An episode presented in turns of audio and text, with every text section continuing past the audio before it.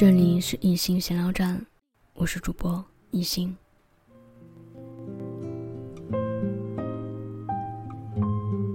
今儿在这儿给大家分享一篇好文章。这篇文章在我看来，是一篇非常不错的文章。虽然看着有些辣眼睛，当我读出来之后，听着，也许也会刺耳朵。但这篇文章着实不错，已经授权在哲学人生网首发，所以一心在这儿也把这篇文章分享给我的朋友们。王姐的前夫得了重病。需要一大笔钱做手术。前夫的老婆找到王姐借钱，王姐一口回绝了。王姐的前夫当时爱上这个女人，任凭王姐怎么劝丈夫，婚姻不易，回头是岸，这个男人就是不听，还偷偷把家里的钱全部都给了这个女人。王姐忍无可忍。最后只有选择离婚。由于没有男人转移夫妻共同财产的证据，王姐离婚的时候几乎是净身出户。十多年的青春，就这样浪费在了这个渣男身上。这些年来辛苦打拼的积蓄，也全部被掏空了。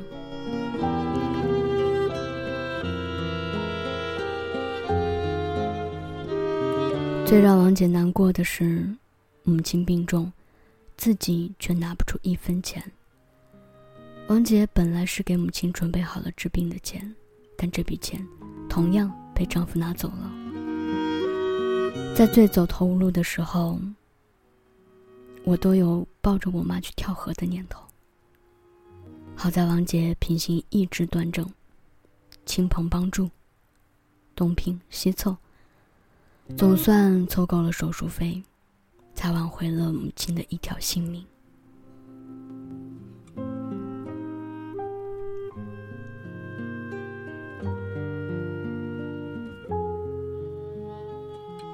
母亲病好后，王姐租了个门面，开了个饭店，生意不错时，房东中途毁约，要求涨房租。王姐一咬牙。干脆买下了铺面，生意越来越好，已经开了第二个分店。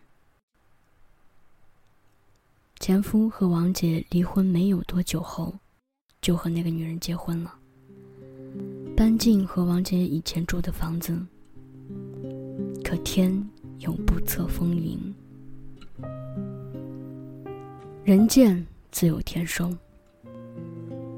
现在，男人被查出得了重病，需要一大笔医疗费，尽快做手术，否则性命难保。女人婚后一直闲赋在家，男人在外也没赚什么钱。亲戚朋友能借的都借了，但手术费还差一大笔。无奈之下，他们想到了现在风生水起的王姐。前夫眼泪巴巴的求王姐原谅自己，看在当初夫妻一场的缘分上，帮自己渡过难关。女人带着他们的孩子来跪在王姐面前，声泪俱下的说自己当年错了，求她原谅。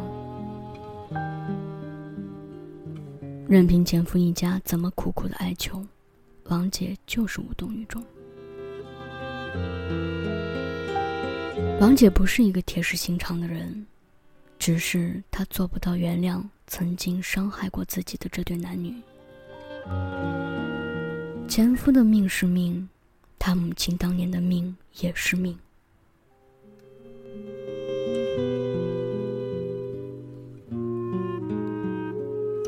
当女人、男人在家里嬉戏玩闹时，王姐顶着烈日穿梭在城市到处送外卖。当他们一家子享受天伦之乐时，为了拉下业务，王姐被客户喝酒喝到去医院急救。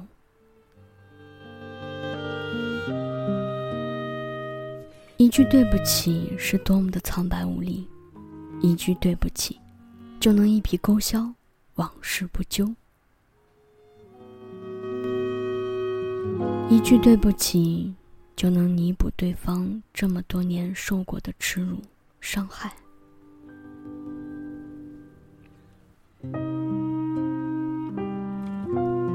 前几天去师兄家吃饭，师兄告诉我。他前不久干了一件特别解气的事。师兄是他们家族里唯一的大学生，亲戚们都觉得很长脸，都替他感到高兴。当时也或多或少的给了一点钱作为鼓励，钱不多，但都是长辈的一点心意。但亲戚里边最有钱的大伯，却一分钱也没给师兄。也没向师兄说过一句祝贺的话，全当这件事情没有发生过一样。大伯家因为比较有钱，一直有点欺负师兄一家，周围的亲戚追捧跪舔他们一家的也比较多。现在师兄考上了大学，让他们一家觉得很没面子，于是装出了一副。你读大学不牛逼，我家有钱才最酷的姿态。师兄读书那几年也没少听到大伯他们一家的冷嘲热讽，说师兄学的是艺术，不算什么正规大学。师兄每每看到母亲因为经济的窘迫，在大伯面前抬不起头的样子，就暗暗发誓。要通过自己的努力，让父母可以挺直腰杆做一回人。师兄大学毕业回老家，在当地最好的国企工作，现在已经是经理助理了。师兄大伯家有个不争气的小儿子，初中毕业就在家荒了几年。现在家里人打算让他去师兄所在的那家国企上班，于是他们这。才找到了师兄。想到以前大伯一家对他的各种冷嘲热讽，狗眼看人，师兄想都没想就拒绝了。你知道当时的那种感觉吗？真爽，真解气。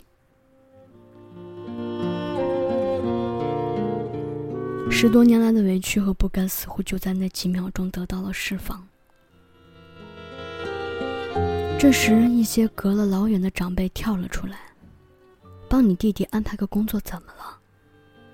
你大伯以前也没有什么不对，你也要原谅他，毕竟他是你大伯呀。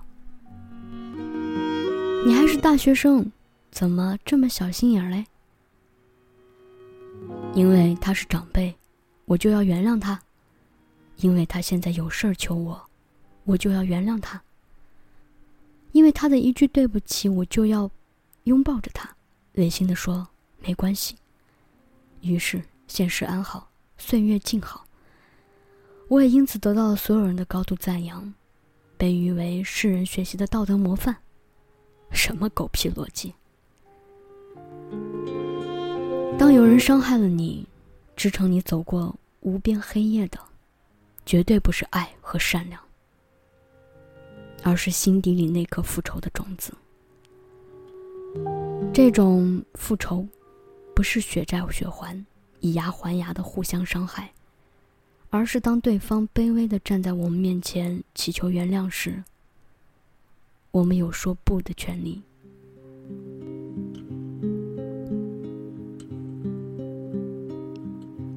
不是所有的对不起都能换来没关系。有些道歉是出于良心上的不安，或者第三个人的劝告。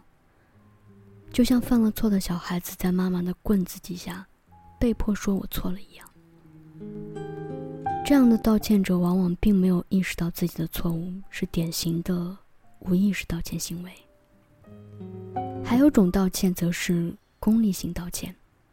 他给你道歉，是因为你比他牛逼，他有求于你，于是违心的道歉，祈求你的原谅，从而获得你的帮助。这样的道歉，我为什么要接受？这样的贱人，我凭什么要原谅？不原谅别人，不代表我心胸狭隘。能够原谅伤害过自己的人，这的确是一种大度和善良。但这并不代表，不能原谅别人就是小肚鸡肠、心胸狭隘的恶魔。原谅别人能够得到赞美，但不原谅别人，就应该得到唾弃。如果每个人都在这种道德绑架下原谅别人，那么所有的错误都会得到原谅。当犯错者改过的成本变得低廉，只会在阳光下催生出更多的伤害和邪恶。当原谅本身已经变成了伤害的帮凶，那么。原谅，就已经失去了他原本的善意。不原谅对方，我照样活得很快乐。总有人说，原谅他人，快乐自己。这种通过在道德上获得的优越感，从而感到快乐，有的时候，并说不通。不原谅对方。不代表我每天生活在苦大仇深中，在我们的心底，早已通过时间治愈了这段伤痛。只要我内心深处觉得我已经放下了，就是真正的放下了，而不是原谅你，才能真正的放下。你错了，你道歉，那是你应尽的本分。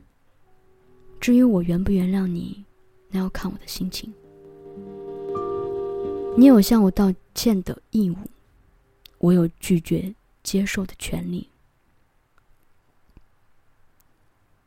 还有旁观者只管自己所谓的道德廉洁，而不顾及别人的死活，装着一副圣母婊的样子，对别人的行为指手画脚。针没有扎在你的身上，你不知道有多痛。你没资格要求我去原谅谁。我是否选择去原谅一个人，对方没资格要求我，旁人更没资格要求我。